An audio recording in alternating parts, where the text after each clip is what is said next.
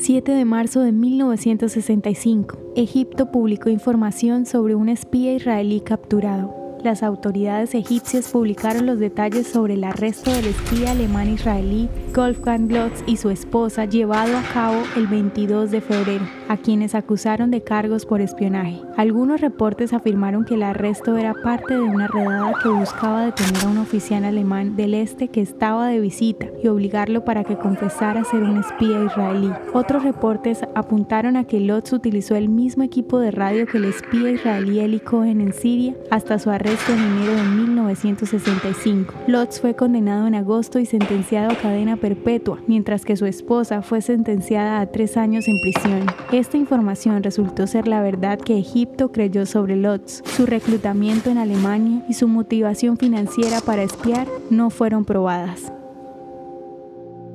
¿Te gustaría recibir estos audios en tu WhatsApp? Compartimos nuevos episodios todos los días. Suscríbete sin costo alguno ingresando a www.hoyenlahistoriadeisrael.com. Hacerlo es muy fácil.